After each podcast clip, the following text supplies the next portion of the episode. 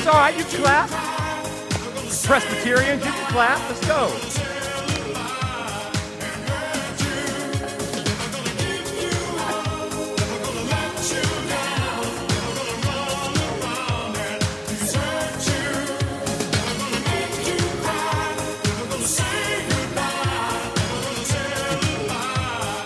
Yeah. That's good stuff right there. You guys have just been rickrolled.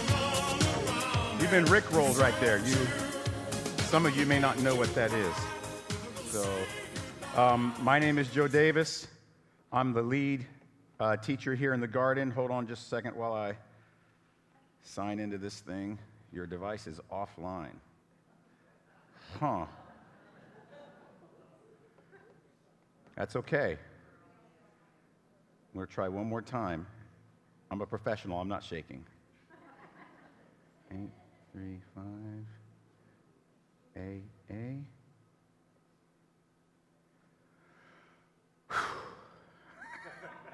that was a little bit scary for a moment. so, um, today, my name is Joe Davis. I'm a lead teacher in the garden. Today, we're continuing this series called Move Over. Uh, it's a lectionary series that will end up in the Gospel of Mark. And uh, today we're talking about a uh, story from the book of Hosea. And that's a, uh, that's a book that probably most of you have probably never even read, if you think about it. Um, I hadn't read it till this week. No, just kidding. But um, so um, what we're going to do today is we're going to look at this story. And the name of the sermon, of course, is Never Going to Give You Up, Never Going to Let You Down. I took that picture off my slide presentation five times since yesterday afternoon. Are people going to be upset? No, they won't be upset. They know me. Are people going to be angry? Nah, they know me. Yes, they will. No, they won't. But Jesus will never give you up, never let you down. And so we're going to look at a story in the book of Hosea, chapter 11, verse 1 through 4, and then we're going to look at verse 9. So let me just read uh, uh, 1 through 4 for you. When Israel was a child, I loved him, and out of Egypt I called my son. The more they were called, the more they went away. They kept sacrificing to, to the Baals, and we talked about Baal last week, and burnt offerings to idols. Yet it was I who taught Ephraim how to walk. I took them up by their arms, but they did not know that I healed them. I led them with cords of kindness and with bands of love.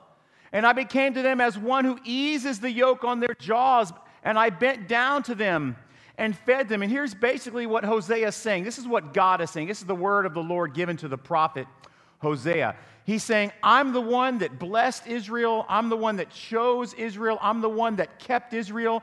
And even as I called them more and more, they did more and more to be disobedient. So basically, you guys know how we do this. We like to look the history of a passage, and we have to understand that. So I'll look at verse 9 a little bit later, but Actually, I'll look at it now. Um, here's what he says at the end of verse 9 I will not execute my burning anger. I will not again destroy Ephraim, for I am God and not a man, the Holy One in your midst, and I will not come in wrath. So you contrast that to what happens here, then what he says in verse 9. And the other verses, by the way, talk about some of the earthly consequences of all their disobedience. But in the end, he says, I'm not going to judge them, which is pretty amazing. Okay, with that in mind, let's look at the history of the passage. The book of Hosea, not many people know about Hosea and what time it is in the nation of Israel. It's kind of one of those prophets that we skip over a lot. Basically, just to understand this is happening around the 8th century before Christ, 8th century BC, and it's a dramatic change going on for the kingdom of Israel. As we spoke about last week, the kingdom had been divided into northern and southern kingdoms. And what has happened here is Assyria, which was the stronghold nation, it was the main empire at the time, their main king has died, and now Assyria is ruled by weak kings, and so Assyria's grip on the region is starting to fade away. And what begins to happen is both kingdoms of Israel start to prosper. They prosper politically, they prosper militarily, they prosper economically. And they have a righteous king, Jeroboam II, who was the son of the first king, Jeroboam, who was a bad guy. But here's what happens Jeroboam II dies, and the good times fade quickly. It's like Israel had this big upswing between David and Solomon, And then Solomon, near the his reign, fell into to, to apostasy. And so then you have the kingdoms divided, and it's going down like this. And then for a moment, there's a little tip up, and then Jeroboam II dies, and now everything's going to HE double hockey sticks in a handbasket. The good times are fading. What had happened was prosperity actually brought complacency. The prosperity they were enjoying brought political ambition. Well, there's a lot here. Let me get mine. Sounds a lot like America. Prosperity brought cultural corruption. Prosperity brought spiritual apostasy. And Assyria begins to encroach again in the midst of political infighting and decline of moral, social fabrics in both kingdoms, the northern and the southern kingdom. And then foreign influence begins to run rampant, including more Baal worship. Remember the one that Elijah defeated with the, with the burning cows and all that stuff? Israel's turning back to worship those again. and there was fertility cults and orgies running rampant. This is the nation of Israel. This is God's chosen people.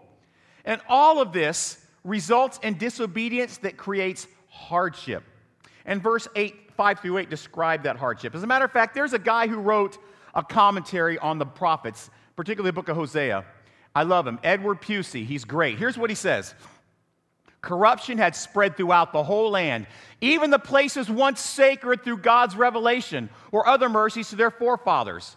Bethel, Gilgal, Gilead, Mizpah, Shechem were especial scenes of corruption or sin. Every holy memory was affected by present corruption.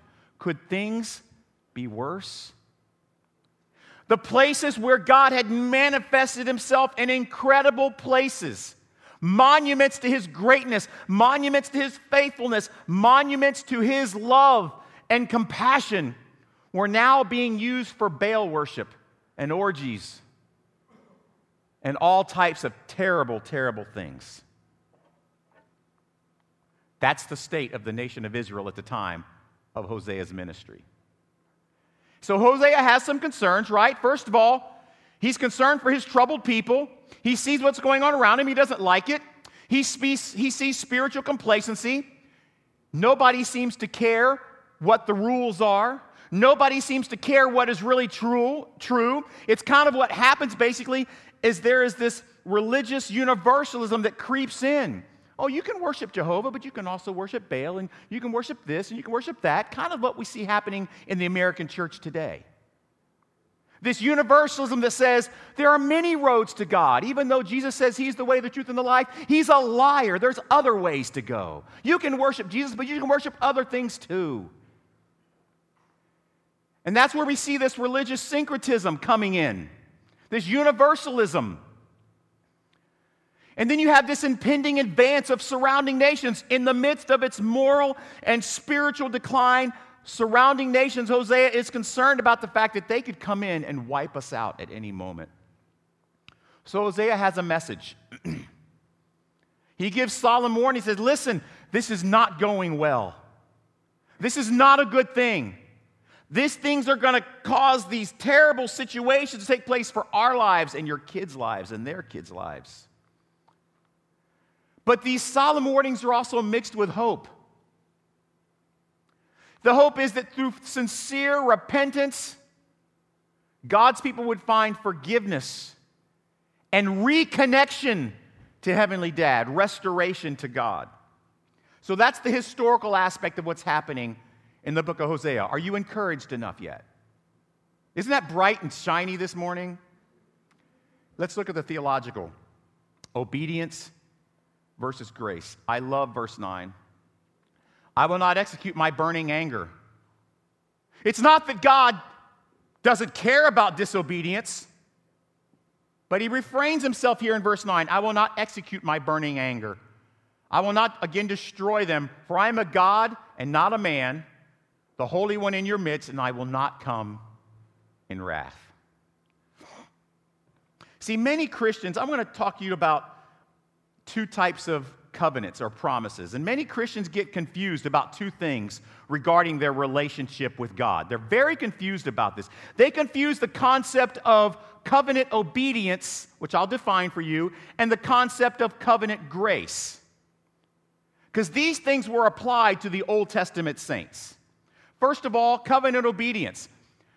consequences we suffer in this world as a result of our disobedience or even the disobedience of others.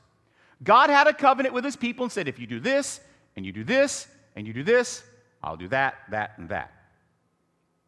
And what begins to happen is there are times when the nation of Israel doesn't do this, this, and this, and according to the covenant of obedience, they suffer consequences. But then there's something else, it's called covenant grace. These are consequences we enjoy in this world and after the world in eternity as a result of God's sovereign grace. Consequences our disobedience can never undo. Think about this now. Consequences aren't always a bad thing. Oh, you're going to suffer the consequences. Sometimes consequences are a result of a good thing. So you have covenant obedience, which says if there's disobedience, there's bad consequences. Then you have covenant grace, which says there are great consequences because of not what you do, but because of God's sovereign mercy. This is an unconditional promise that our Creator pledged to guarantee its fulfillment, not because of any righteousness or obedience on our part, but because of grace distributed to us regardless of our disobedience, regardless of our righteousness. You can clearly see how the nation of Israel experienced covenant grace time and time again. On the one hand, Israel did suffer because the nation strayed away from God's word. They strayed away from the idea that God's word was authoritative. We see that happening in the American church today where the American church wants to stray away and say, well, the Word of God is just really traditions and it's just stories and it's not really the authoritative Word of God. Wrong. And that's happening. That's what Israel was going through. Yet within that judgment, within those consequences of disobedience, God still remembered his sovereign love for his people. An affection that he had for them that was so great, an affection not based upon their worthiness of it, but based on his sovereign choice to love them in spite of them. This points, guys, this points to the Lord's grace in preserving for himself a remnant. And what is a remnant?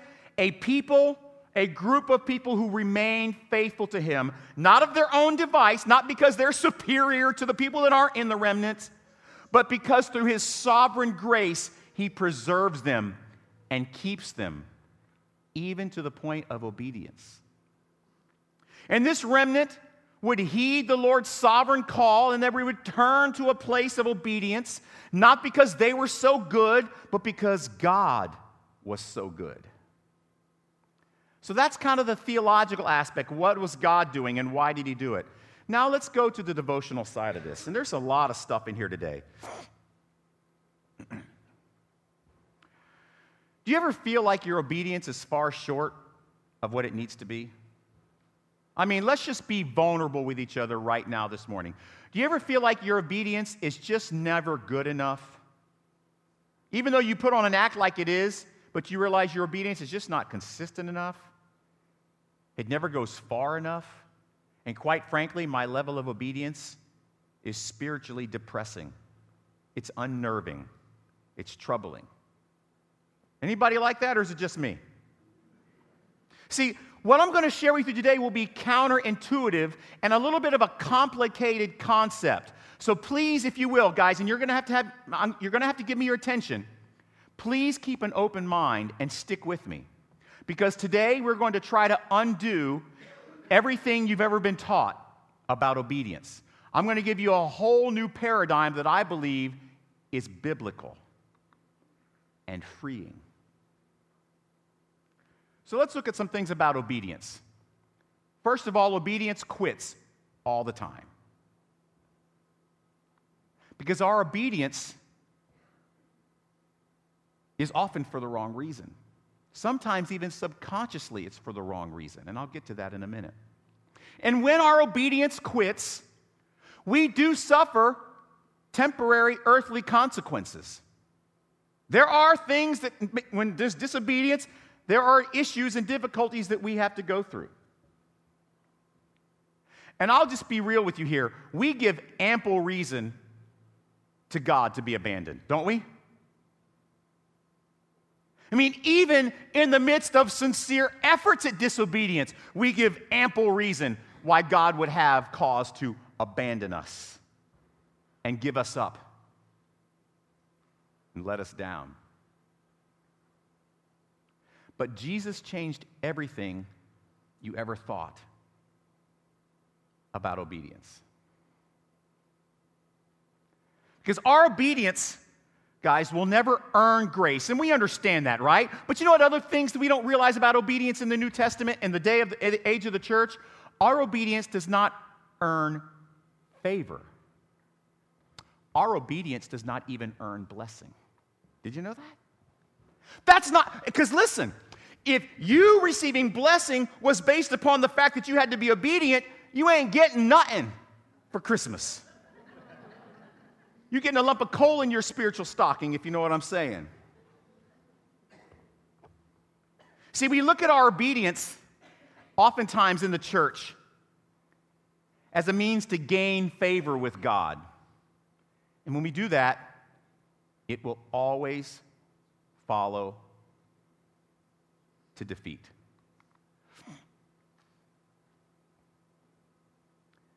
Actually, when our attempt at obedience is to gain favor, we actually suffer the consequences of disobedience. Because it's not through faith and grace, but through works. Because trying to please God by being better, by getting your act together through obedience, is in itself a form of disobedience. Because you're taking away from the faith and trust you have to put in the work of Christ to make you what you are, and you're saying, I've got to do better. Stick with me. Some of you are saying, Pastor Joe, what are you talking about? Let's talk about grace.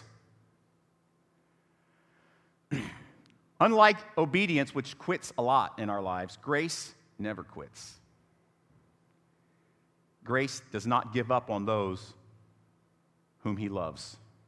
Otherwise, guys, you know what? It wouldn't be grace, it would be merit.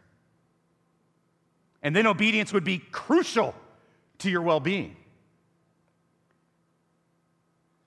And here's the one I think will start to clarify things for you. You ready? Grace should motivate obedience, not the other way around. You get what I'm saying? Your obedience doesn't motivate God to give you grace. God's grace motivates you to be obedient. It's the chicken or the egg kind of thing. Now, I know this is counterintuitive, so let me make sure that we're perfectly clear. There are benefits to obedience, but they are never relational to God. In fact, if you're really honest, we often experience blessing in the midst of disobedience. Oh, I can't believe that worked. I don't deserve that. Guys, that's how scandalous, how ridiculous grace is. And that's why Christianity is so different from things like radical Islam. Because Christianity says you can never be good enough, you can only trust. And every other world religion says you have to be good enough or else you die. But even when we are obedient, that obedience, this is important now, it's almost like I'm trying to help you learn a new state of mind. Even that obedience cannot be motivated by a desire to gain favor or connection to God. You follow me? Your obedience cannot be motivated by a desire to get closer or to gain favor. Otherwise, it's not obedience, It's actually disobedience since we are trying to earn relationship with God outside of grace. True obedience is only possible out of gratitude, out of thankfulness, after grace has been passively applied to you by God. Your obedience doesn't bring about God's grace. That's silly. Then it's not grace. Obedience doesn't achieve grace, grace achieves obedience in our lives, thus giving God's sovereign grace all the credit, or else we would have to brag in Ephesians 2 8 and 9. For by grace are you saved through faith, even that faith is a gift, not of yourselves, not by works or obedience, or else you'd boast. There is no obedience without grace. Do you understand that? Obedience without grace is a scam. It's a sham. It's a lie. And grace will never give up. And you know what else? It also keeps us from giving up. That's what was going on with the nation of Israel. If there was ever a moment where God could have said, you know what? I'm done with you guys.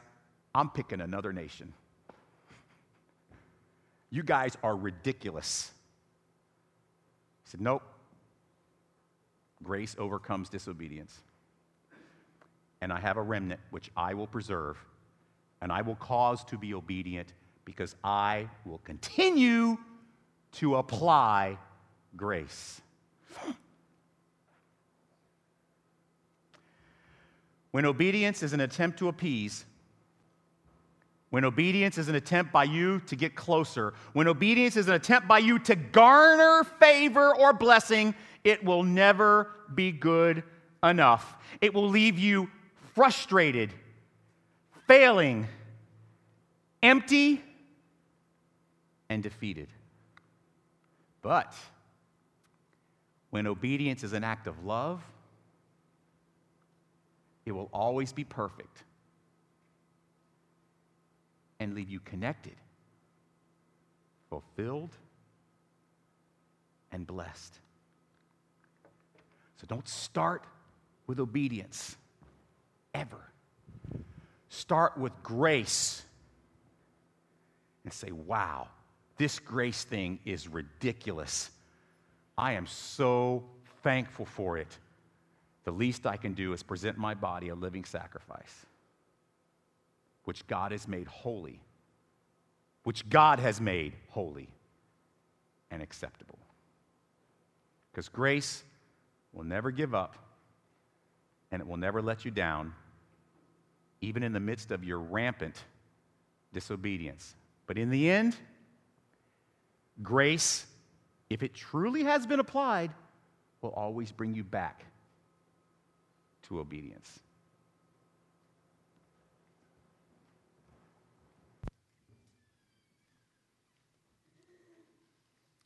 We invite you to stand as we prepare uh, to leave this place and